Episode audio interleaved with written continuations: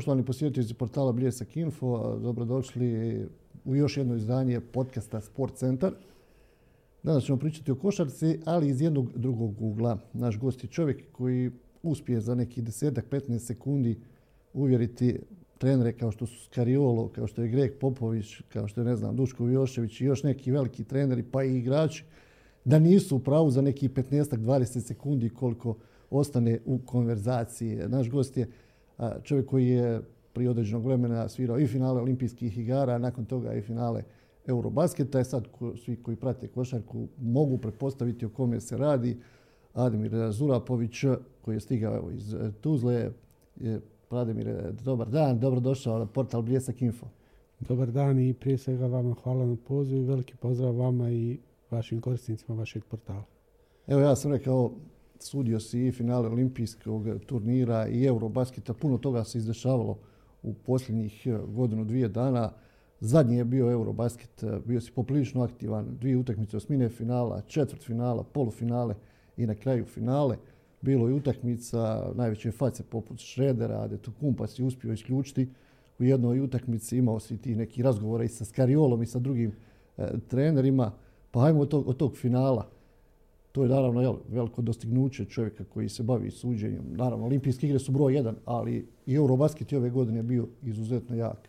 Pa bez daljnjeg sigurno da je finale Eurobasketa i polfinale, kao što si sam rekao, i četvrtfinale i jesmine finala, veliki, veliki uspjeh. Ono što svima nama treba da znamo, nama sucima najteže utakmice su utakmice osmine finala i četvrtfinala, jer su to utakmice u kojima nemate više popravnih i u polfinalu i finalu imate neku popravni ispit.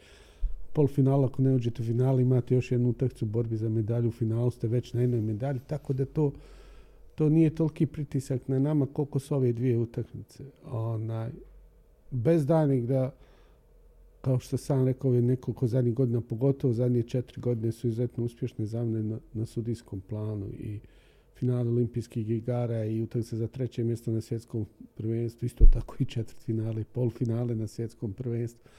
Znači nešto što je bio razvoj događaja, odnosno nešto što je potvrdilo konstantu i ono što da kada kvalitet imate i kvalitet posjedujete i ako svoj posao radite iz dana u dan dobro i ako ste ste spremni da mijenjate u sekundi, u trenutku jednom i ako da promijenite stvari što od vas traži košarka i odjel za sudije, da je neminovno da ćete do, dogurati daleko i da ćete uspjeti da sudite te najvažnije utakmice.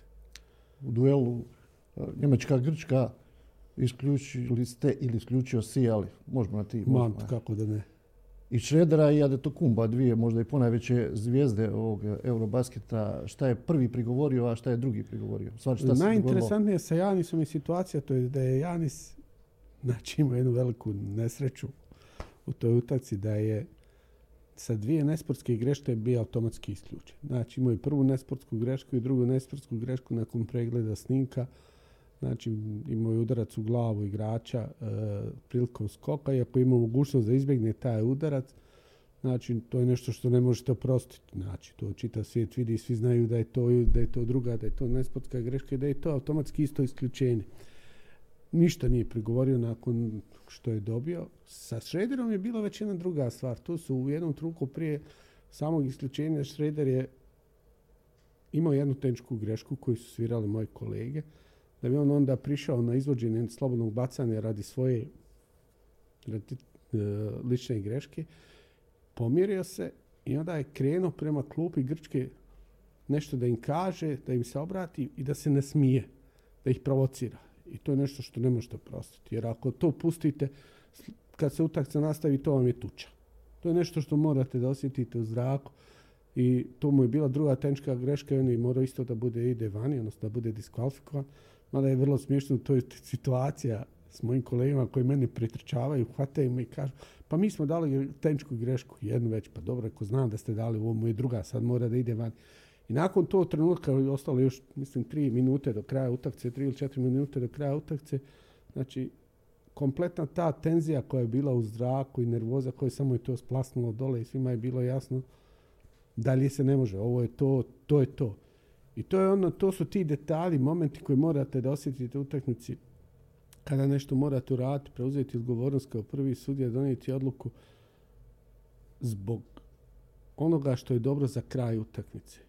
Jer sigurno, znači vam sigurno garantujem znači, da bi se desio neki incident na toj utakmici, da bi igrači Grčke na bilo koji način nastojali da, da ga isprovociraju ili čak povredi na utakci da više ne može nastaviti da igra. Dobro, on je već tokom turnira imao tih nekih sličnih ispada i u prethodnim utakmicama i vjerovatno je evo, nisu sudi reagirali tako kao što su reagirali, kao što su ti reagirali u toj dvoboju, pa, pa je možda i malo jel, očekivao domaći park je domaća publika.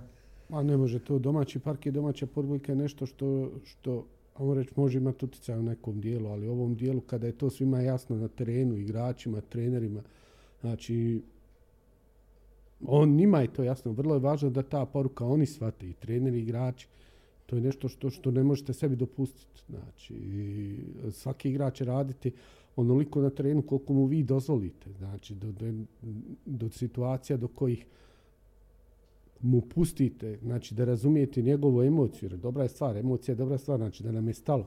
Jedan je isto interesantan detalj bio sa Lukom Dončićem tokom olimpijskog turnira u Tokiju, na jednoj utakmici isto e, Slovenija Njemačka, u jednom trenutku on meni prilazi i pita mi, kaže, e, hoćeš li šta suditi za nas? A ja ga pitam, rekao, mogu ti postaviti jedno pitanje? Kaže on, da. Kako je moguće da si ti drugi igrač NBA po broju tenčkih grešaka? On se nasmije, kaže, a zar ti to znaš? Pa ja volim, rekao, da znam o ljudima s kojima mogu da sarađujem. I s tom porukom, znači on je shvatio njegov IQ, košarkaški IQ je nevjerovatan, vrhunski. Znači ono što on radi na terenu, to malo ko što igrača može da uradi. Ta, ta ideja, taj trenutak kada on rješava situaciju i samo se okrenuo, otišao više sa mnom, nije ni progovorio ni jedne riječi, jer je moj stavljeno do znanja, ne možeš više. To je granica i preko toga nije više važna ni reakcija. Znači, vrlo je važno da on shvati da ne mora ništa reći idući trenutak, jer on zna u NBA-u kako se daju tenčke greške, da ako pogledaš prema sudiji, ako mu staneš na put kada on pokazuje da je to tenčka greška automatizmu, on to razumije. E to je vrlo važno, taj trenutak da vi osjetite, da, da pošaljete tu jaku poruku prema igračima i trenerima i onda nema problema. E, kako idu pripreme za utakmicu? Recimo, utakmica u kojoj znaš da će, ne znam, biti i, i i gruba i da ima čvrstih igrača i da ima i prgavih igrača i da ima, da će biti svega, da će biti napeto. Je, je li ista priprema za tu utakmicu, ne znam, ako je neko polufinale, finale ili za utakmicu koja je grupna faza u kojoj, ne znam, možda je jedna reprezentacija bolja od druge ili neka ekipa za 10-15 razlike. Svaka utakmica mora da ima istu pripremu, znači iz razloga tog, jer ako imalo ste opušteni u pripremi, onda će vjerovatno đavo koji stoji u čošku u tom trenutku, samo čeka trenutak da skoči na teren i da vam napravi problem. Ono što ljudi, malo ljudi zna, to su naše pripreme koje smo imali i tokom olimpijskog i svjetskog prvenstva i, i ovoga Evro, evropskog prvenstva, to su scouting. Mi smo bez obzira što smo scoutinge ekipa dobili ranije, koji su pripremljeni, morali raditi scouting iz utakmice iz utakmicu. Znači, uradite, pregledate utakmicu prethodnu, vidite način, stilove igre igrača i ekipa i to. I vrlo je važno da, da jednu stvar razumijete kad izađete na teren da ne izlazite sa pancirom. Nema pancira, pancir, pancir se skida. Moj pancir, kad ljudi, kako misliš pancir? Pa pancir je pištaljka. Znači svaki onaj kontakt koji ja mogu da svirnem, ja ću svinuti, to je pancir. Znači ima alibi. Ali ono što malo ljudi razumije jeste to da, da dobro košarkaško suđenje, vrhunsko suđenje nije ono što ste sudili, već ono što niste sudili. Kada imate dobar odnos i mal, ravnotežu između tempa igre i kontrole igre. I da onda kontrolišete igru u onom truku kada, kada igra, utakmica traži da bude zaustavljena. Znači, to je ono što mora svi da razumiju. Jer svaki kontakt u igri nije, nije lična greška, ali svaki nedozvoljeni kontakt je, kontakt je lična greška. E to je ono u čemu e, FIBA u posljednjih nekoliko godina, posebno zadnjih deseta godina puno radi, jeste na tome da ta elitna grupa sudija koja, koja se ja nalazim od 2019. godine, uh, više radimo na, na razumijevanju košarkaške igre nego na pravilima. Više radimo na tome da uh, razumijemo zašto ekipa to radi i gdje problem možemo kao sudije imati. Jer vi kad dođete taj elitni elitni dio, vrlo malo govorite o samim e, stvarima kao što su nesportska greška, jel, faul akcije, šutiranje, jer je to nešto što vi morate znati. Mnogo tome se govori o tim takozvanim procesima i protokolima. Da imate procese i protokol, isto kao što ti u svom poslu imaš procese i protokol, tako i ja u svom poslu imam procese i protokol za sve. Za ličnu grešku akcije šutiranja, jel, a igrač pokupio loptu, je li igrač ima kakve, je li akcija šutiranja, njegov klasni skok šut ili klas, akcija šutiranja gdje je prodor prema košu ili akcija šutiranja što je takozvani novi pokret, moving shot, da iz driblinga igrač odmah ide u, u šut. To je sve nešto što su procesi i protokoli koje ja moram znati. Ali ono što je naj, najvažnije jeste da, da se da, taj dobar, dobar balans napravi između tempa igre i kontrole igre. Jer kakva je to košarkaška utakmica ako vi svaki 35 ili 40 sekundi imate igrača na slobodnim basanju ili utakmica zaustavljena zbog radi ubacivanja. Svako hoće da vidi dobru rampu, na kakvim je dobar, dobro zakucavanje. Jedan najbolji detalja kako sam ja e, svoj um pripremao jeste nakon finala Tokijski, u Tokiju Karl Jugemeran, direktor sudija FIBA svijete, ja sam donio disk da mi snime utakmicu i da mi daju sve moje odluke. I meni kaže ovako, kaže, otvorio si utakmicu sa dva lagana, sa dvije lagane lične greške.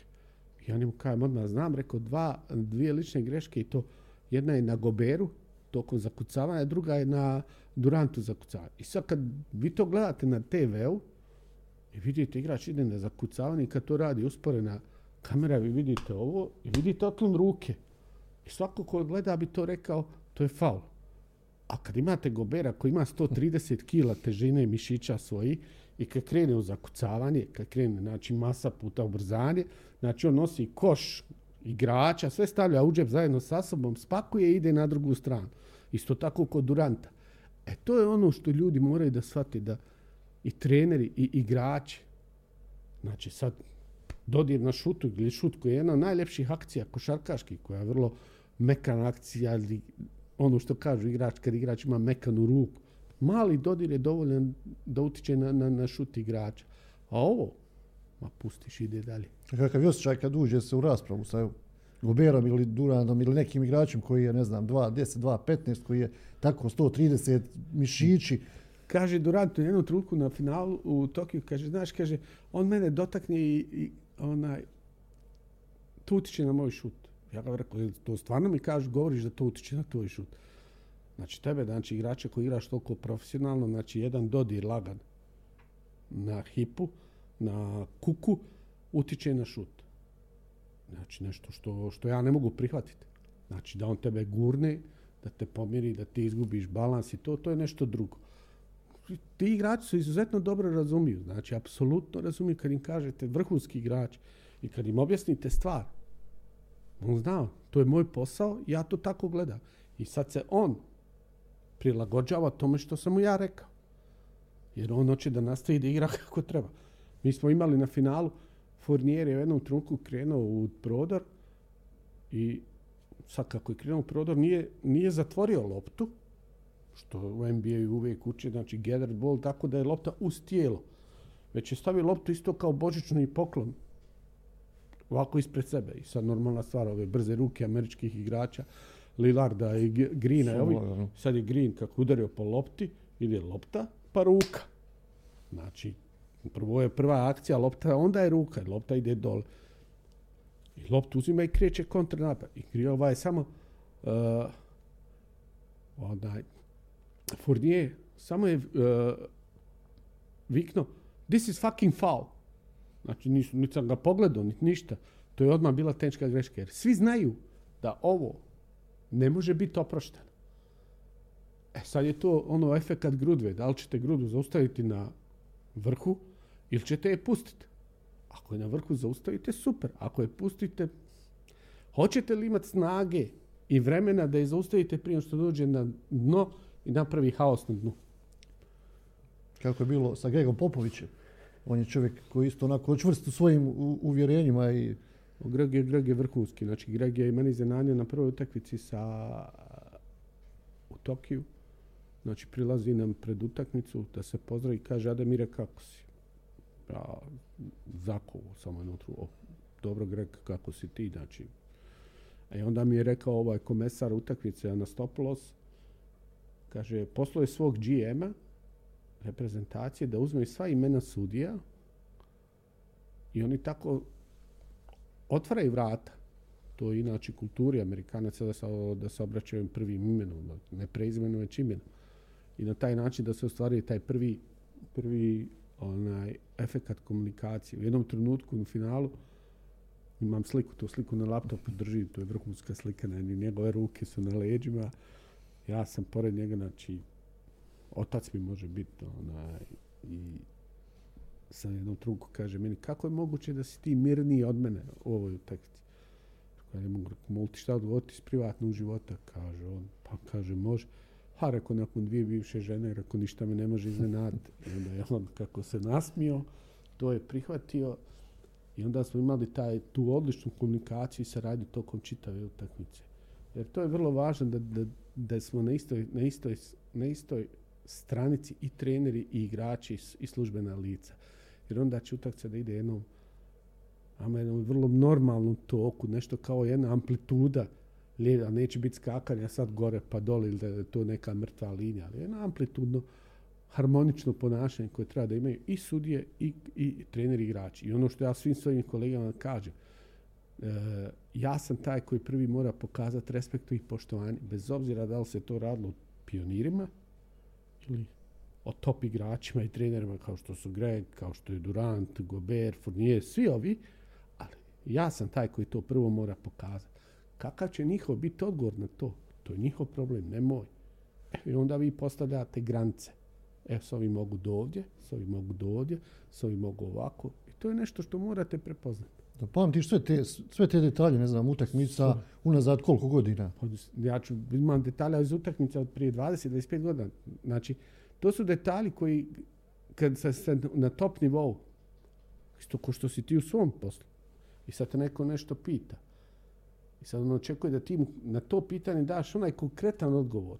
E to je ono isto što mene, kako mene moj instruktor suđenje nakon utakmice koju ja završim i kaže možeš li mi reći dva detalja? Ja nisam u stanju da kažem koja su to dva krucijalna detalja u utakmici. Ja sam u problemu. Ja sam možda fizički bio u utakmici, ali mentalno ni u jednom trenutku. A šta je rekao Skariolo u finalu? I on je imao neki čini Skariolo smo imali smo u finalu jednu grešku onaj, e, zapičkog stola. Možda sam ja čak mogao tu u tom trenutku da sam zaustavio igru i da sam između redova otišao da gledam onaj e, IRS, instant replay sistem ili takozvani ono što u futbalu kažu VAR. Onaj, iako nisam nisam ga mogao koristiti na autorizovani način, ali sam ga mogao između redova kao da je uh, malfunction, znači da je greška zapisničkog stola i greška mjerioca uh, sata za šut. Iskarijalo se u jednom trenutku Više nije on toliko bio bijesan na to što se greška desila, već je bio više bijesan na to što je moj kolega njemu dao tehničku grešku. I sad ja razlačim tu gumu koliko je moguće više, da ga probam uvesti u taj mirnoću, da mu kažem, ja ne mogu ispraviti tu grešku, nemam, nemam pravilo koje me pokriva da to mogu da ispravim, reko tu grešku. Ali to je finale, pa reko znam. Ali reko daj, u jednom trenutku Fernandez prilazi igrač, on kaže, ok, go back. Ti se vrati, ovo između mas dvojice. I onda ga pustite, znate, prvo, lomite ga 30 sekundi, 45 sekundi, minut. Pokušavate da mu stavite do znanja da razumijete to od njegova. Ali imate kolega, nekih moji kolega, kaže, tenčka greška je najlakše oruđe. I okreneš leđa. Ta, pa daš tenčku i kako... Odeš na drugu stranu terena. I onda, i, ali ono što, me, što ljudi ne razumiju, pojedine kolege kod mene i ljudi, to jeste ovo što ja stalno kažem. Ima jedna vrhunska rečenica iz filma Spider-Man 2. E, sa velikom moći dolazi još veća odgovornost. E, to je ono. Znači, ja ne znam, situaciju u životu gdje vi sa jednim komadom plastike koji košta od dvije marke pa naviše kad sinete, sve stane. Svi staju. Znači sve se zaustavlja. E to je što ja kolega, uvijek imajte na umu to. Taj komad plastike zaustavlja trenutak, zaustavlja vrijeme. E kad svirnete, onda više nije problem plastika, onda ste problem vi ili mi suci, šta ćemo dalje i kako ćemo dalje.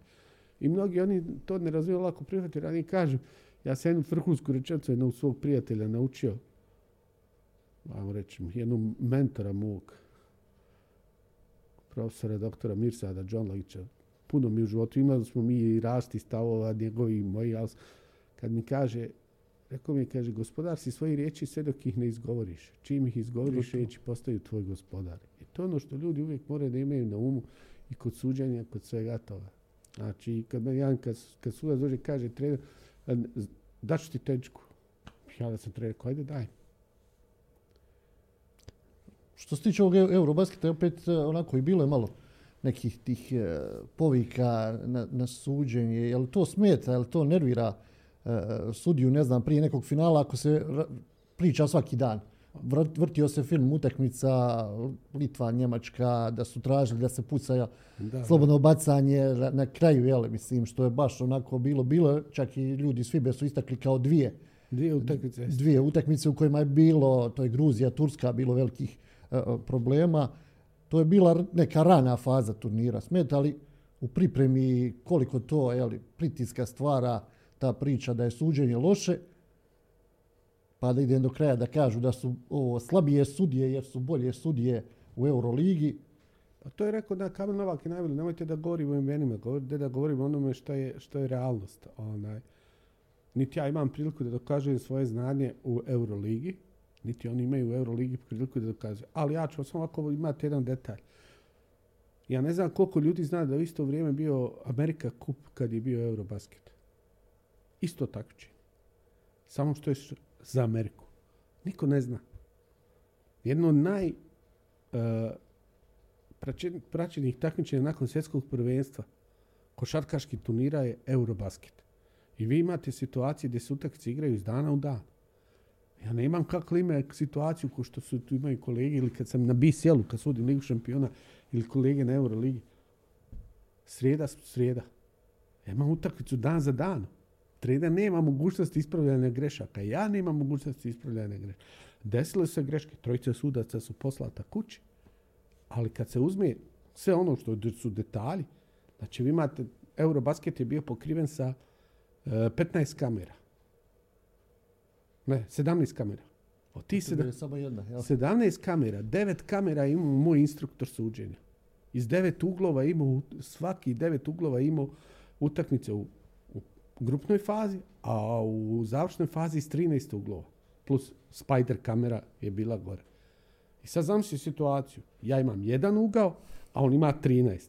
I tačnost odluka na Eurobasketu, svih odluka, je negdje bila oko 92%. Imaš jednu ili dvije utakmice, to je sigurno. Ali to je ono što sad, kad uzmemo broj utakmica koje je odigran, i dvije utakmice su ti u problemu, suđenje je bilo odlično.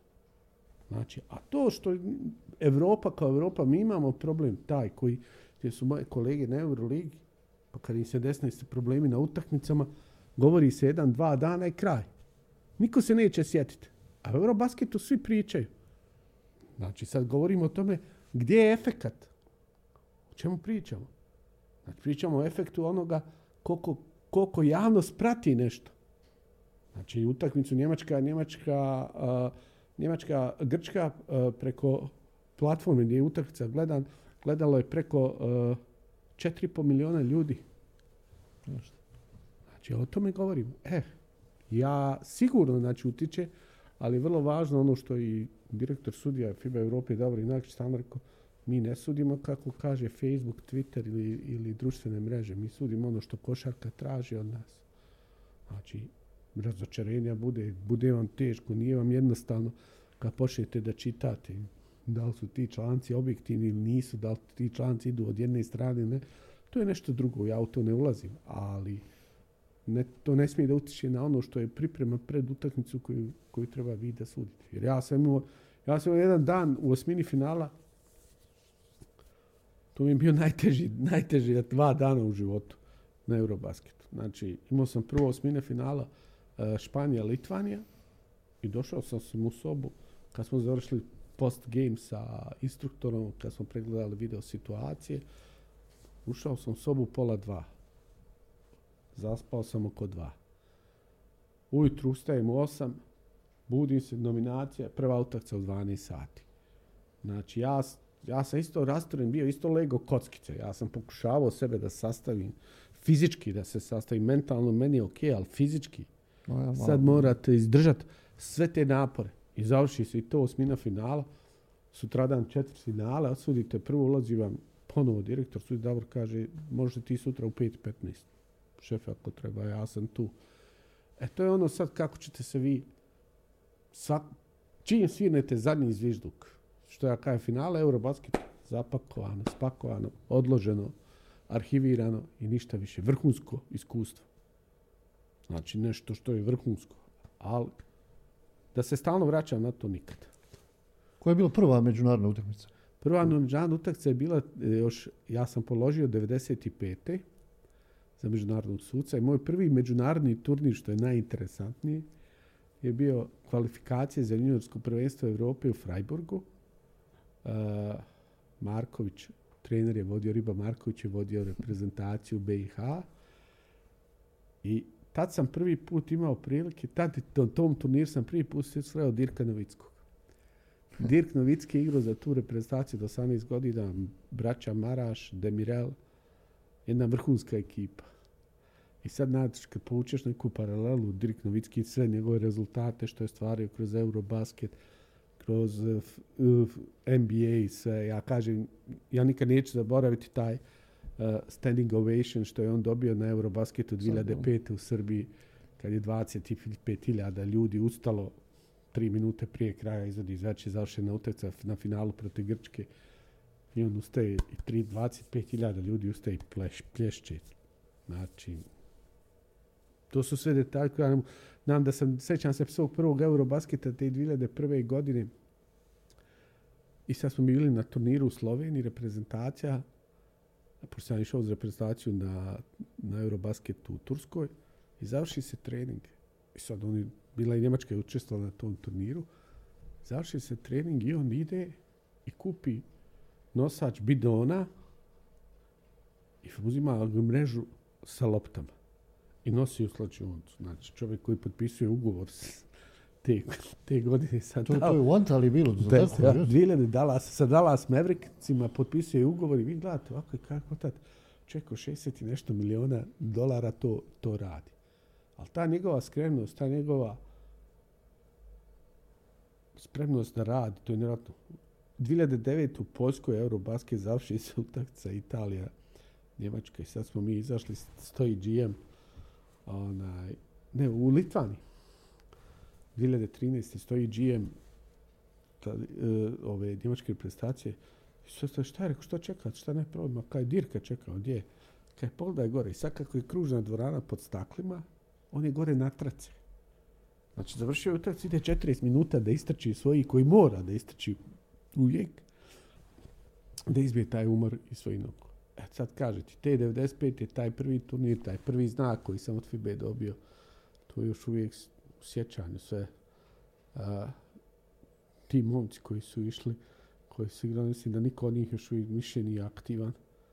Te ta generacija koja je izašla, znači, Sarajeva, skupili smo se, otišli, vratili se. Neki su ostali, neki se nisu vratili. Ali eto kažete, 95. je međunarodna scena, a mislim da sam trenutno jedini sudija na prostoru bivše Jugoslavije aktivni koji ima zvanje republičkog suca iz bivše Jugoslavije. Znači ja sam dobio zvanje republičkog suca sezone 90-91 i sudio sam prvu republičku i drugu republičku ligu. Znači, sa 18 i nešto godina. Ko nije gledao te utakmice Republičke lige u košarci, jel, to, to je danas To je Te- danas teško. prvenstvo. teško To pojmljivo. je prvenstvo BiH današnje što je bila ona republička liga. To je to danas. Žestokih derbija je tu bilo. Nije ni počela utakmica dvorana No, nogama. derbi. Ba Koja je bila bro, prva, možete sjetiti utakmice? Prva utakmica u Prijedoru. 95. Sjećam se vrlo dobro, sjeo u, u voz iz Tuzle za Doboj. U Doboju sam sad presjedio, čekam voz za Banja Luku. I onda s kolegama, sjećam se i dan danas stance u Doboju, gore svih oni ljudi koji čekaju voz, neki od neki su pod desno alkohol, neki nisu plast, onih metalnih pepeljara, soka na razlučivanje u dva deca. Svi ti detalji. Kad, si- kad si počeo da sudiš, prvo zašto si izabrao da budeš sudija? To mi je onako nekako najzanimljivije pitanje. Ajde, ok, kad neko odluči se da se bavi sportom, da igra bilo ekipno, pojedinačno, ali suđenje, recimo ja, ja se nikako nisam mogao navući na to, zato što se sjećam ti stvari, republičkih liga, niži rangova takmičenja. Znam kad uđeš u dvoranu, u drugoj sekundi skaču, galame, psuju, prijete sudijama. Meni je to bilo, ja taj film ono vrtim i kontam, a kako stari, zašto bi to radio? Mislim, jel? A ne, ja, se, ja sam sa tih 16 godina kad je kad sam doživio tu povredu križnih ligamenata, ja sam igrao košarku i onda šta ću raditi? I onda sam na nagovor svog profesora fizičkog osvitanja, gospodina Mehe Alić Partića, počeo da sudim u srednjoj školi. Takmičenje srednjih škola. Sad zamisli ti ideš u razred srednje škole s tom svojom rajom i ti ideš, nakon sudiš školsko prvenstvo razreda. I onda sam se gore ubacio u regionalni košarkaški savez Tuzla, koji je u to vrijeme bio jedan od saveza što se tiče sudijskog, sudijskog kadra pod pokojnog Zrake Kurlića, pokojnog eh, Miše Tačukovića, eh, Mirze Berbića, tu je Mustafa Mojzinovića, eh, Ozrena Selenskovića, ne znam. I tad smo mi imali jednu generaciju, nas jedno 6-7, Znači, sa mnom je toj generaciji bio Edin Husarić, i Rijad Arnauteć. I oni su nas stvarno gurali. I Nikica Korazi, i svi ti ljudi, i pokojni Čikaco, pa je Najotović koji je radio tada u, u, u Savezu. Stvarno nas gurali i onda su nas volili, meni je to Mirza jednom rekao, kaže, e, bio si bezobrazan koji igrač. Ono, liga, junior. Ali si ko sudac još bezobrazniji. I to je ono što sad moraš da imaš u sebi. Znači da prihvatiš, da se isključiš, da shvatiš, što ranije da shvatiš da, da ti je neko dao ono što sam malo prije rekao, neku moć. Ali da sa tom moći dolazi još veća odgovornost. I stvarno su nas, stvarno su nas tesali, razgovarali s nama, komunicirali. Ja se sjećam svoje prve balila metalne pištaljke. Sam dobio i dan danas to spominje, Neno Kovačević, kaže treba mi šest dobrovoljaca za subotu. I sad su Dervi, Derviš, Husara, Rijad, Hana, ja i ko je bio šesti? Ne mogu se sjetiti. Evo ćemo naše storce. Mi naše storce smo došli i kaže ovako, kaže, eh, sad da vam kažem, subotu su mi ujutro se pojavili, u osam kod Nene, a kaže, idemo sad kod mene vamo na vikendicu. Kamion cigle, kamion crijepa, kamion cementa, kamion šljunka, sve smo mi to istovarili po tu metalnu, metalnu balilu. I sad, sve su to, znaš, detalji, životni detalji. jesu se još uvijek nosilo ne sive sudijske? Sive, pantole, sudijske. Ali to su sve detalji, znaš, koji, koji, meni, koje ja nikad neću u životu zaboraviti. Znači, znači, obična metalna balilina, pištaljka, da ti sad to dobiješ. Ja ono što pamtim, to su one izjave poslije utakmica. One mašine i delegati, jel? Prvo dođe jedan trener, drugi trener, kapiten. Izjava pa- domaćina, izjava domaćina, izjava gosta, onda ko je, ko, ko, ko je nešto nezadovoljan primjer. I onda to traje do u nedogled, ali to mi je bilo onako, ponedeljkom bi onaj dolazili kućni Bilten. bilteni i ja sam tu učio sve igrače. Znači, znao sam od prve lige do zadnje lige. Petor, ono, petorka, kad počinje utakmica na TV-u prenos, moraš znat, naučiš. Pa pazi, to je ono, to je ono što ljudi ne razumiju, na primjer, eto to je bilo 89. 90. Ja kad ljudima kažem da, da je prva video kaseta interpretacije pravila napravljena 95. nakon eh, Eurobasketa u Grčkoj. Grčkoj. To je prva video kaseta gdje su napravili interpretacije pravila kad je FIBA shvatila da se treba ići u, pravcu da se pravila primjenjuju i interpretiraju na isti način svugdje u svijetu. Tu je dan danas tu u video kasetima. E sad, sad ja kad bi tebi rekao suđenje prije pet godina i sad, to su, to je razlika ogromna. I vrlo je važno kad uđeš u taj voz da stalno pratiš sve to što se dešava. Ja znam vrlo dobro kad je pred eh, svjetsko prvenstvo Karle nama samo ovako rekao na mitingu na PCC-u prije svjetskog, znači eh, klinici prije, prije takčenja. Grupna faza, u posljednja dva minuta ne želim da imamo nikakvih grešaka administrativne i judgment odluke, odnosno odluke sudija, procjene, za ono što je očigledna igra. U drugoj fazi, u posljednjih pet minuta, u borbi za plasman posljednjih 10 minuta. Sad on te kaže 10 zadnjih minuta, neću da imam tih stvari, tih grešaka. I to je ono što ljudi ne razumiju. Drugačija je klubska košarka, drugačije je suđenje u klubskoj košarki, drugačije je suđenje na tim turnirima gdje ti ideš iz dana u dan. Znači, ti, mo, ti, ti, ti imaš sedam dana da ispraviš greške. Trener imaju sedam dana da isprave greške ekipe. Ovdje nemaju, ovdje je dan, pola dana, 24 sata. Znači, nešto što, što, što, što uvijek hodaš po nekoj ivici noža. Ja znam, ja sam nakon 2013. nakon Eurobasketa u Sloveniji vraćen nakon drugog kruga. I ja znam zbog čega sam vraćen. Ne treba meni to niko govoriti, meni instruktor ne treba reći. Ja se danas, znači, utakmica Španija, Grčka, Boris Rižik, Ilija Bilošević i ja. Ide Mark Gasol da završi i igrač Grčke preko ramena radi hard kontakt i ja sviram običan faul. I kako ja izlazim, meni Rižik prilazi i kaže mislim da bi ovo trebalo podići za nesportsku. I ja sa ikom, ka Ilija meni kaže pa ja mislim kada treba. I ja podignem za nesportsku.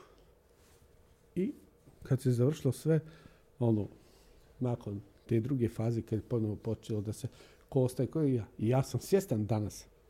Kako ljudi, pa zar je moguće? Da, na tom nivou, kad se sudite, to nije nešto dozvoljeno. To je nešto što, što u vašem procesu i protokolu ne može biti da vi sad kažete, ok, greška je. Nije ok, taj greška ne može da se desi, to ne smije da se desi.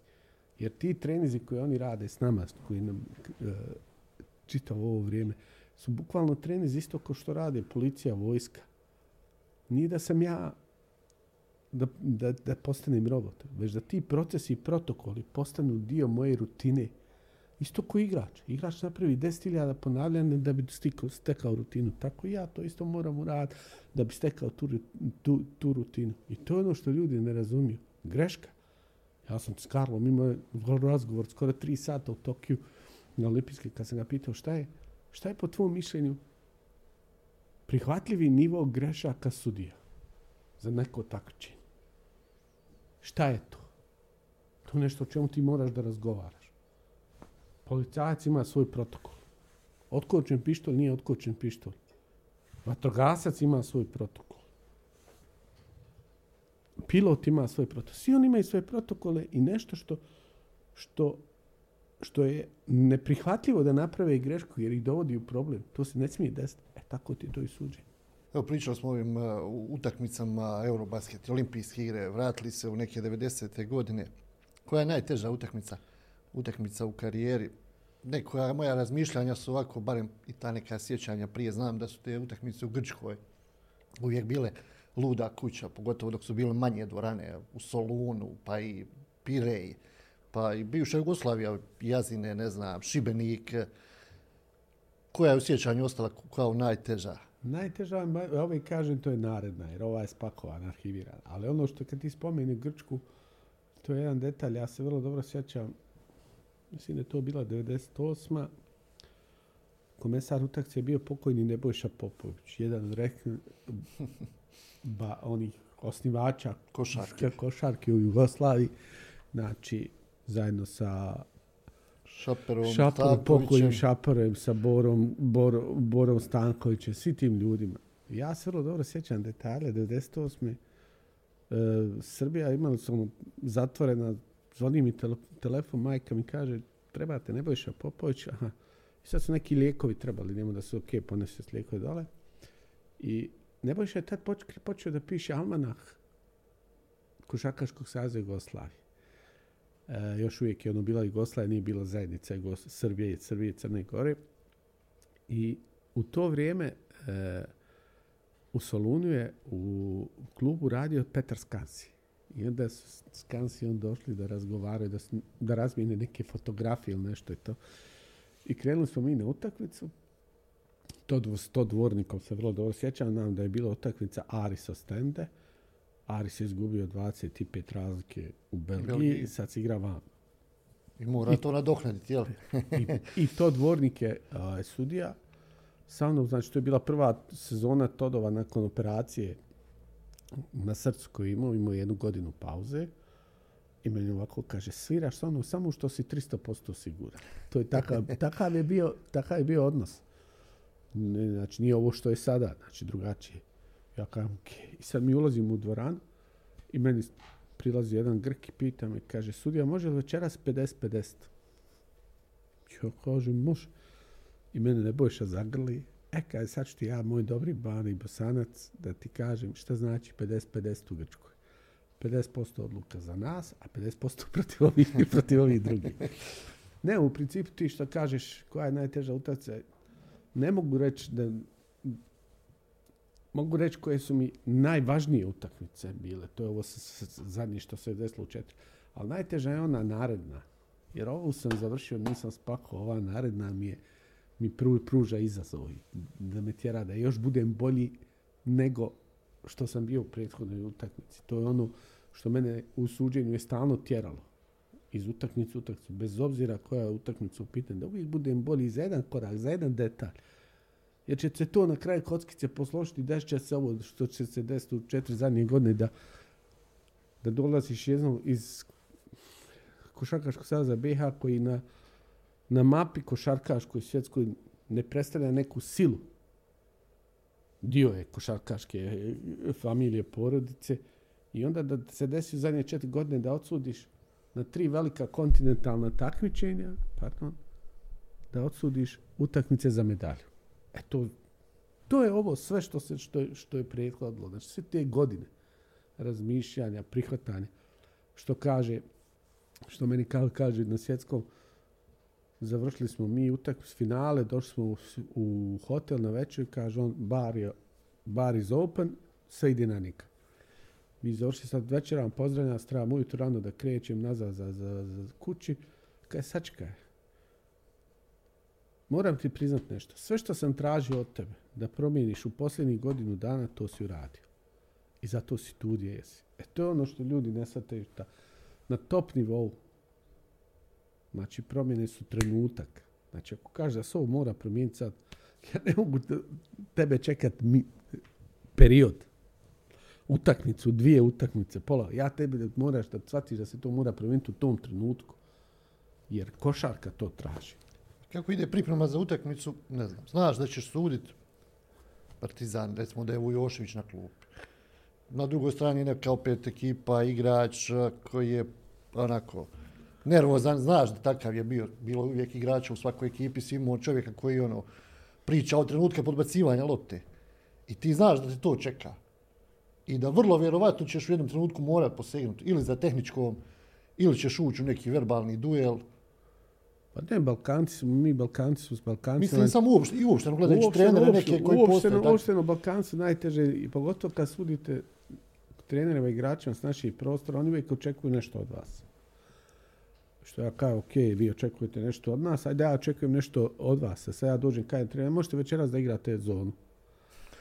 Da, da malo to lakše bude. E sad, pripreme za utakmicu uvijek, to bez dana da si u pravu, pa nisu svi treneri isti, ne, moraš znati sa kojim trenerom kako traje. Sam sa Duletom, kada već smo njega davno skonto, ako uđeš, pogledaš ga prema njemu i ostvariš vizualni kontakt s njim, to je gotovo. On te je uzeo, spakovo i on to hoće. Znači, uvijek moraš negdje da ga držiš sa strane, ako već razgovaraš s njim, da gledaš u teren, da razgovaraš s njim.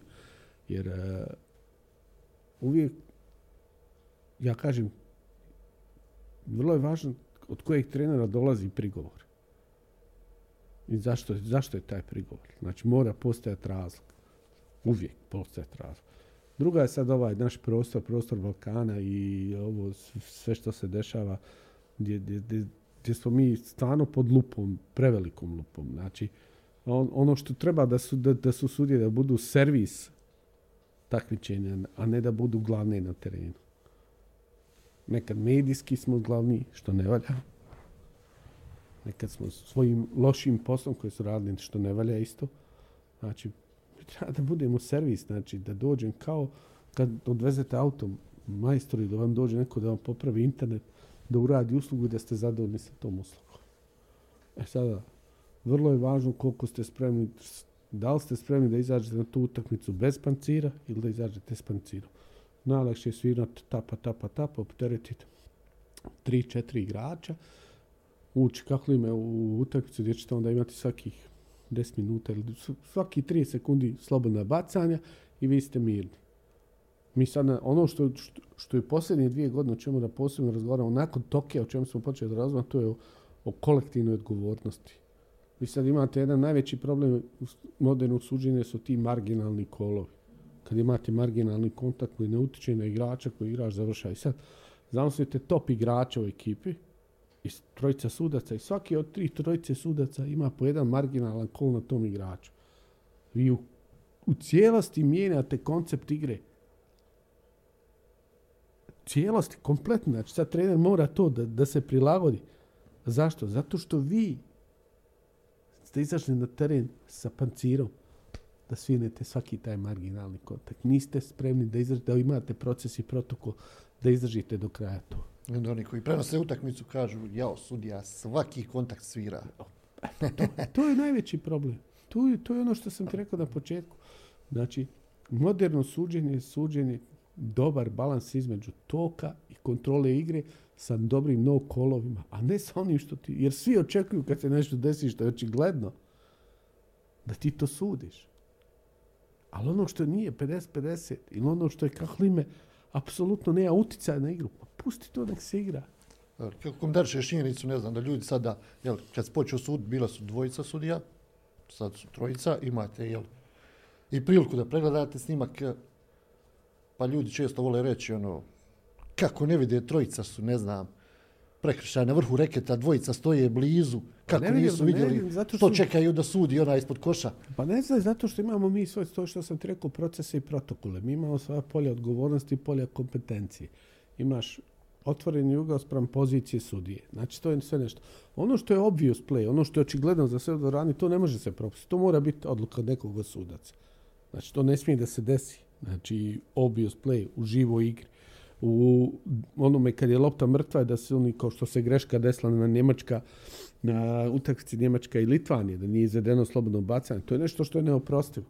Ali to ljudi ne razumiju taj to je, to, to je taj način našeg grada procesa i protokola šta ja pokrivam šta ja šta ti pokrivaš. Znači sad kad bi ti da uzmeš sada neko uzme prikaz, grafički prikaz košarke kako se igralo 2000. i 2020. pa sad kad vidiš da je 2000. to je bio šut odakle god si ti, da li je to izvan tri pojena, da li je to u, u kako sa polu distancije ispod reketa, sad uzmeš, to je oko tri pojena, sve su šutevi, sve je unutra blizu reketa. Znači, prvo rješenje je šut za tri pojena, drugo rješenje ili drive, prema košu ili kako ime daj loptu spusti na, na, dole na visokog igrača i košarka igra koja se igra od lopti. Znači prazan prostor da se stvori. Svaki igra, svaki trener hoće da ima prazan prostor da neko tu dođe da bi mogao da, da, da zabije lagani pojen. A posljednji lagani pojen. I to je ono što, što ljudi ne razumiju kako ne vide. Sa, rekao sam ja imam jedan ugao. Ja iz ovog ugla vidim ovo. Moj kolega vidi ovo, moj kolega vidi ovo. I to je nešto što, što je tako. I to je ono što je podjela odgovornosti, što mi moramo da shvatimo i razumijemo. Ja, ja sam imao prilike sud sa NBA sucima. Kod NBA sudaca, da ja uđem u tvoje polje, znači mora da krov dvorane padne dole i onda da uđem u tvoje polje. Ne dodra, jer oni takav, to, to je moj posao, to je moja odgovornost. Ako ja sam odgovoran, i ako sam ja profilio nešto, ja ću biti odgovoran za te stvari. E, tu je razlika između Evrope, tu je razlika između NBA. NBA ima taj proces i protokol, jer kod njih se sudi bukvalno ovako. Ima i taj, ajmo reći, vremenski gap. A mi u Evropi sudimo trenutno. E, ovo je vrlo važno da to, znači nešto se desilo, nešto se razlo, nešto je kraj. Da taj period, i to je taj no call. Najvažnija stvar u košarci u suđenju je taj no call. Evo, spominješ tu činjenicu da, da, da imate, jel, trojica ste na parketu. Kako je komunikacija kako ti znaš, jel, prije suđenja, s kim ćeš suditi, koliko znaš uopšte čovjeka koji, ne znam, dolazi sa Filipina, iz Urugvaja, iz Porto Rika i sad jesi li si imao prilike ranije upoznati? Je li se oni slažu kao, je li FIBA slaže vas trojicu s obzirom da se znate od ranije ili obično? I kako sada, jel, mislim, možda čaj, taj čovjek ima drugčiji kriterij uopšte i ti sudiš sa njim, ne znam, utakmica počne, ti vidiš da on sudi taj svaki kontakt što možda ti ne bi dosudio. E pa to je ono što je ono što je, ajde u Evropi se mi manje više znamo na ovim velikim fibenim takmičenjima kao što su svjetska olimpijski to gdje dolaze iz, iz različitih zona, to je ljudi što ne znaju. Znači zadnjih pet godina mi od 2020, eh, od 2019. 18. puno radimo, rade se ti webinari na svjetskom nivou. I sad ja, na primjer, imam prošle godine oslušani 21 webinar na svjetskom nivou, ali nijedan taj webinar nisam prezentovao, učestvovao sam na, na, dva sam bio kao aktivni učesnik, ali nijedan od tih webinara nisam prezentovao u Bosni i Hercegovini. I sad, meni dolaze kolege, znači, dođete na svjetsko, sudite s kolegom iz Meksika, Krišta. I mi ide utakmice u jednom truku, on svira, on je na čelnoj liniji i svira loptu van granične linije, loptu u autu i kako svira, samo kaže help. Ja ovako sam, šta mu je? I onda je meni trigger u glavi. To je ta njihova komunikacija u Americi, gdje oni kako im je južno, koriste taj način, znači kaže help. Znači nisam vidio, daj mi pomoć. I tu je ono sad što se u posljednjih nekog godina posebno na toj verbalnoj komunikaciji. Ono što sam rekao, gospodar si svojih riječi sve dok ih ne izgovoriš. Tad riječ postoje tvoj gospodar. Jer sad, na primjer, šta se forcira? Znači ja, na primjer, u Europi i u svijetu sada kad dolazi sviram out i kada lopta van granične, ok, out of bounds, blue ball, ili kažem kako li me ovdje, zaustavljam igru, lična greška, plavi pet, guranje. I automatski dajem viđenje onoga što se desilo. I sprečavam, odnosno smanjujem mogućnost onaj reakcije igrača. Ali ne mogu ja svinu, broj pet, guranje, izađem, pokažem hand check. Znači, ni, ja nemam pojma šta se desilo. E, to je ono što, u čemu treba da se radi puno na ovim prostorima. U, to, u tim detaljima košarkaškog, košarkaškog suđenja, da sve su to detalji koji podižu nivo komunikacije između ljudi i, i dovode do jednog povoljnog rezultata, a to je na kraju da imamo jednu dobru, dobru utakmicu i da su sudije dobro odradile svoj posao. Je li bilo neka situacija da je bilo malo onako priče ispod stola sa sudijama? Ponuda. Pa ponude su, to su nemoralne podjede, uvijek ima. Kod nemoralne podjede možete prihvatiti ili ne prihvatiti. To je do vas. Sad kako li me, koliko ćete to prihvatiti ili ne prihvatiti, ali sve se sazna prije ili kasnije. Uvijek. Samo što je ovo opet košarka, ok, ti možeš svirati prekršaj, dva bacanja, ne znam, trebaju za domaću ekipu i on stane na liniju bacanja i promaši penal. A nije, pazi, ti si odradio što si trebao. Pazi, košarka je, košarka je specifična, specifična. Znači, ovako, ja sam imao priliku jedne godine, još dok sam bio na Euroligi do 2011. 12. godine, imao sam priliku da slušam Pierluigi Akolin. Znači, i dva puta da mi je bio on i jednom mi je bio Matraci. I čovjek ovako kaže, ja se vama košarkaškim sudijama divim. Znači, pa sad ovo. U dva kontaktna sporta, futbal i rukomet, ako uzmemo ta dva kontaktna sporta, sudije imaju nešto što se zove da vrate akciju. kako? Pa reko lijepo, evo. U rukometu, ako imate odbranu šest, ako je go, svira se go. Ako nije go, svira se penal. U futbalu, sudac ima pravo da ako igrač dobije udarac i nakon tog udarca da pogrešan pas, Vratite. da vrati utakmicu u ram. U košarci, dribling, pop, nema utjecaja na igru, šut. Što bi rekli Astala Vista, ne ja vraćanje. I kaže, to je onaj detalj gdje ste vi u odnosu na ove sudije mnogo spremniji razumijete igru nego futbalske sudije. Šta ima uticaja na igru? Šta treba u taj igru zaustaviti? A ja nemam taj, nemam, nemam tu, tu mogućnost. E sad, moja mogućnost je taj što sam ti rekao proces i protokol. Da ja sad taj akciju kad se desila. A da ne bude odmah. Jer može se desiti neki marginalni kontakt. Iz tog marginalnog kontakta ide igrač na polaganje. Daje lagana dva pojena. A ja ću poništiti tu igru zato što nije akciju šutiranja započeo prije nego što se desila, desila lična greška. E to je problem. Da razumiješ taj trenutak kad je trebaš zaustaviti, kad trebaš presjeći utakmicu. Je li bilo utakmica? Jesi jednu utakmicu prekinuo? Mm, Baš ono prekinuo. A ima, bila jedna lijepa situacija, to je bilo u prvenstvu BiH. Sjećam se vrlo dobro. Polufinale prvenstvo Bosne i Hercegovine utakmica Širok i Igokea Široki. Počinje utakmica, Joke Vranković vodi Široki, a struja je Lukajić. Lukajić je na klupi Igoke. Kiša iz neba i zemlje. I sad počinje dvorana da prokišnjava na dva, tri mjesta. Jedno klizanje, drugo klizanje. No ima. I sve na centru. Na centru i oko linije tri pojena. I otvori utrkicu Igoke, ja vrlo dobro sjećam 15-1.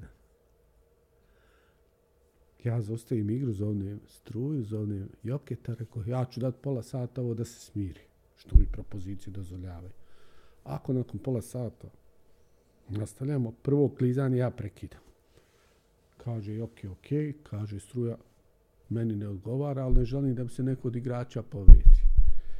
I sad smo mi, krenula je utakmica, i nakon jedno 30 sekundi iz, iz Igoke, crnac, vrlo, da, danas se sjećao, znači, na, na liniji centralnoj, svakako uradi fintu, promijeni fintu kretanja, krenu brzo, naleti na, na kud je to puna dvorana, dvije i po hiljade ljudi, kondenzat, sve, i samo naleti na dvoranu, i sam, isto kad da je na led naletio, on je završio skroz dole u, u reklamama ispod koša zaustavi utakmicu. Klap. Sutradan mi nastavljamo utakmicu. Kažu da je 80 ljudi bilo na krovu ujutru da, da, da, da, srede. I kaže onaj... I sutradan nastavljamo utakmicu od trenutka zaustavljanja i vremena. Ko da je došlo novi 12 široko koji novi 12 iz Igoke široki dobije desranski utakmice. e, to su naš sad detalji. I onda napravi se nova dvorana u Laktašima.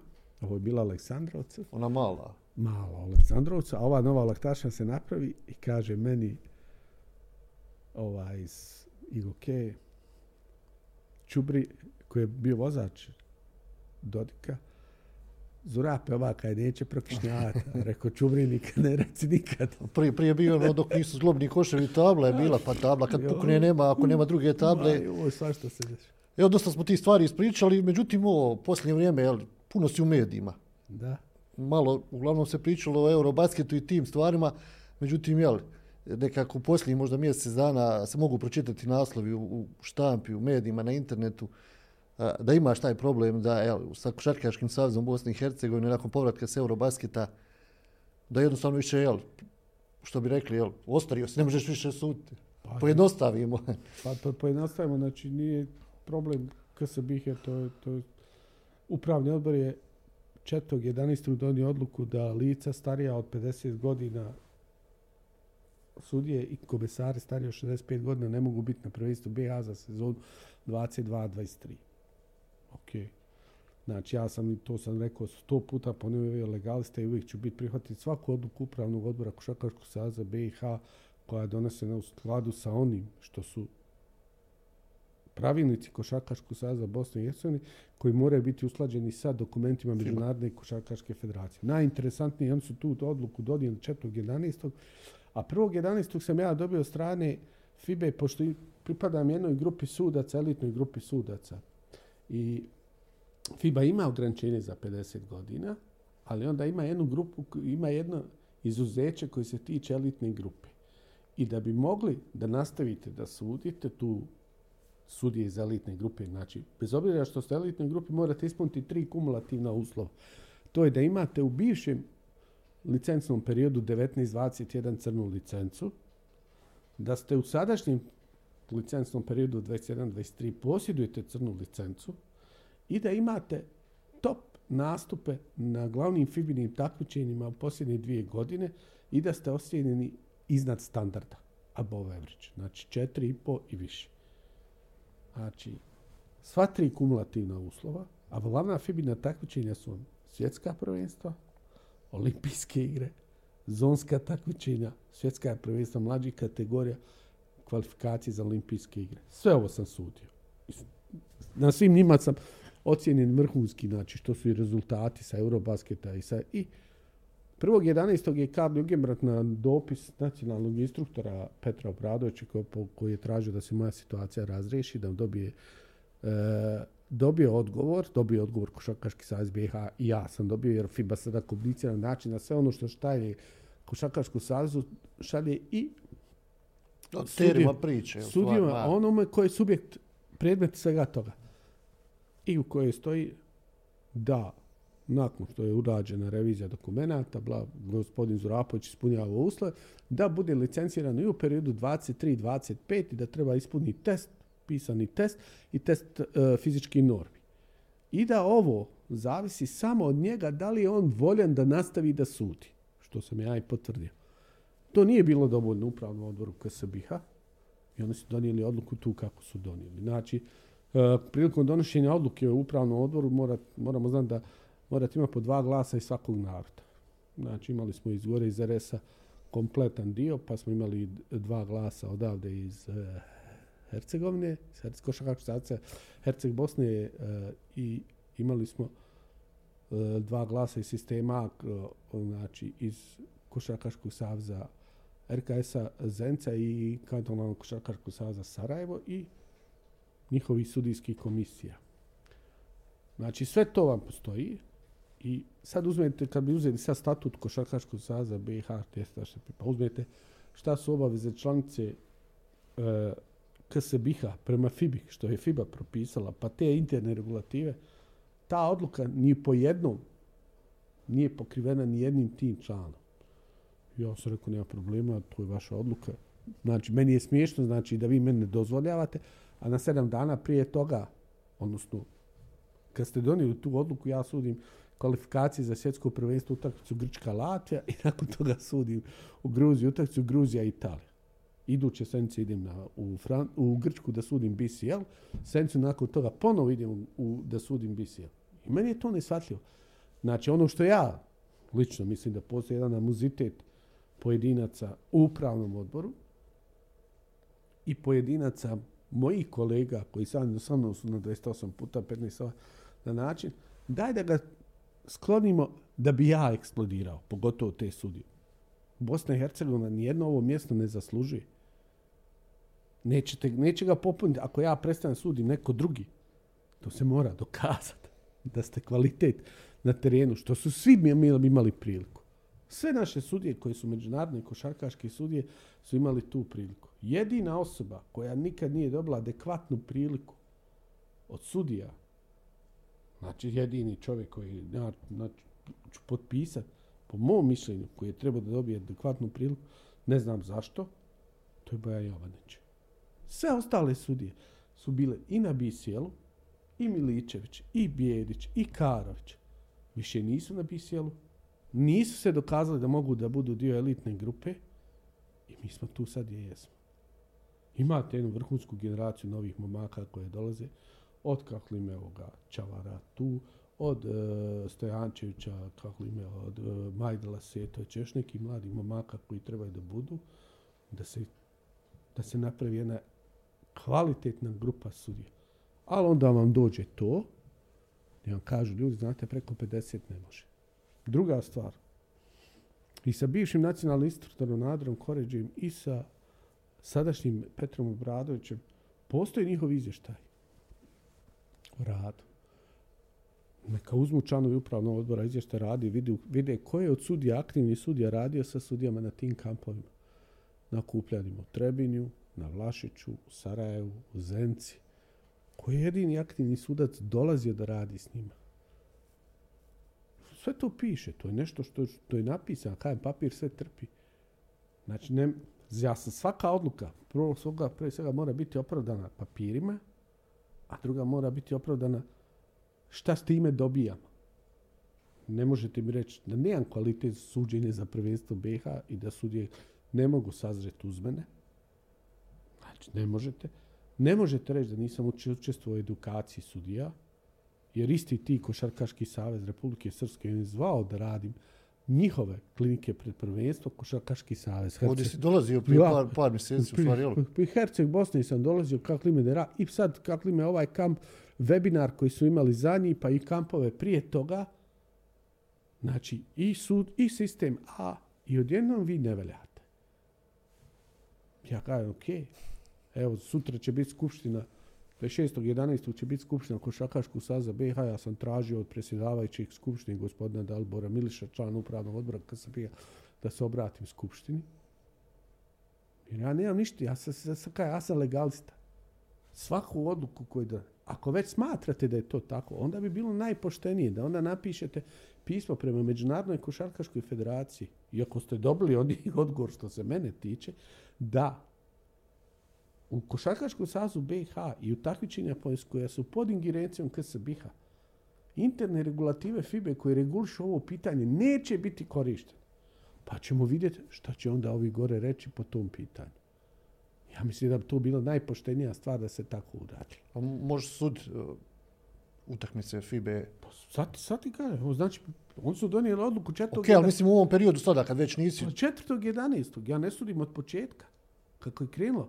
Ja 4.11. sam kako ime su donijeli odluku. U tom trenutku sam ja bio u Gru, sudio utakmicu u Latviji i sudio utakmicu u, u Gruziji. Idem, znači, iduće sence BCL, znači takmičenje koje je pod ingerencijom FIBE, koji daje servis FIBA Europe, imam utakmicu u Grčkoj, nakon sedam dana imam utakmicu u Francuskoj. Ali bi bilo pošteno da napišete zbog svih ostalih momaka. Jer više nije u pitanju Ademir Zorapoć, u pitanju je princip i ono šta Košarkaški savez BiH treba da učini. Jer u, i u, ja nisam pravnik, ali znam vrlo dobro pročitati šta piše. Kako na mom maternim jeziku, tako i na engleskom jeziku, koje su prava, a koje su i obaveze Košarkaškog saveza Bosne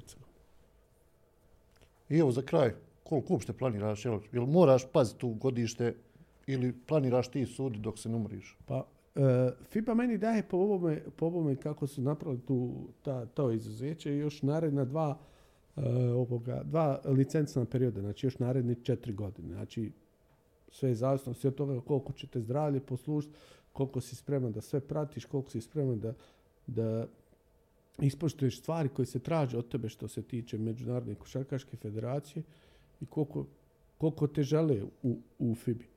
A nakon toga ja ću dalje nastaviti da radim ovo što se tiče košarke, da pomaže svojim kolegama, svima, koliko mi dopuste unutar organizacije Košarkaškog saveza BiH ljudi koji su koji vode to. Jer ja bih samo jednu stvar volio pitati. Da stavimo na sto CV-e košarkaške. Sve te ljude koji odlučuju o sudbini sudaca.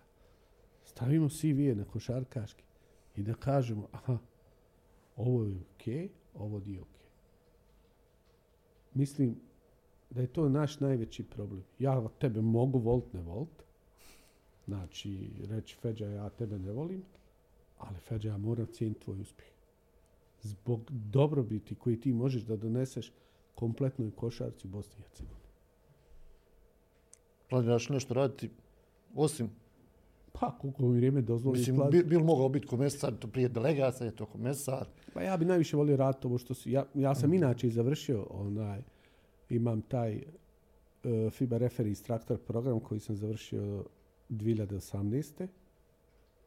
Znači, ja sam instruktor suđenja, FIBIN instruktor suđenja, koji već imam rad. I sad ti kažem, od 2009. sam radio svem sa svim tim sudijama, edukovo ih, radio s njima, prenosio ono što sam ja stekao i Znači, malo prije sam ti rekao. U pripremama pred Eurobasket od 2020 u sezoni 21-22 21 webinar na svjetskom nivou sa stručnim temama što drže predavači iz Amerike, Australije, Europe, Azije, Afrike. Odslušaš, učestvuješ na dva njihova ta webinara kao aktivni učesnik sa onim što je, šta ti misliš da treba da se radi – I sve to nije dovoljno članovima sudijske komisije KSBH kao pokazatelj da pite, a vi šta vi radite na tim webinarima, ima nešto interesantno za nas. Ja sam uvijek raspoložen za to, ali ja nisam neko ko će sutra reći da ja edukujem, pripremam, a neko će drugi doći, znaš šta treba biti ovaj. E pa ne može to. Dobro, naši ljudi rekli, što, se zbe ono sekiraš, jel, sudiš vani Evropa, lova se uzima. A, ne, ne, nije, nije, ja sam, pazi, ja, ja sam tu, kažu meni, pa znaš, kaže, što to, što te brine? Pa rek, ja imam kuću jednu, moja kuća košarkaški savez Bosne i Hercegovine. Ja nemam drugu kuću, kuću košarke. I ono što je meni ta naranđasta lopta dala, nicam, to je moja stranka, ta, taj fe, ova, fenomenalni komad naranđasti što mi je pružila da, što kažem, da sam mačka i da imam devet života, ne bi joj mogao vratiti šta mi je pružila. I to je moja obaveza. Obaveza moja prema košarci. I prema ljudima koji su u košarci. Trenerima, igračima, službenim licima, gledalcima, novinarima, svima nije moja obaveza. Ja to gledam na ovaj. Možda je to moje, s moje strane malo i suludo i, i ne znam da nađem pravi izraz u ovom trenutku, ali tu naranđastu loptu ko mi počne da dira, ja sam spreman za grkljan ufatiti. Zbog svega ovoga što mi je pružilo u životu. I privatno je bilo, jel? Privatno, Isto tako. Isto tako. To je nešto što, što, što ljudi ne razumiju. Znači, kad se bavite 33 godine suđenja, meni je 50 godina, Znači, proputujete svijet, vidite ljudi, upoznate druge kulture, druge ljude, druga razmišljanja. Ne možete reći, mene to ne interesuje. Šta me je briga? To, nemam taj DNK u sebi. Ademire, hvala ti lijepo na izdanom vremenu. Puno sreće i dalje u karijeri, naravno. Bićemo u kontaktu, pratit ćemo, gledat ćemo, bit će još dobrih utakmica i nadam se da će ići tako kako si ti planirao. Vidit ćemo kako će se stvari razvijati dalje što se tiče domaćih parketa. Što se tiče ovog izdanja emisije, odnosno podcasta Sport Centar, to bi bilo to. Naš gost bio Ademir Zurapović. Evo, nadam se da ste uživali u jednom ugodnom razgovoru. Mogli ste čuti iz prve ruke kako to izgleda jel, život jednog sudije, čovjeka koji je sudio finale olimpijskih igara, evropskog prvenstva u košarci. Vidjet ćemo koji je sljedeći izazov, ne znam koje je neko veliko takmičenje. A što se tiče portala Bljesak Info, to je to za ovaj put.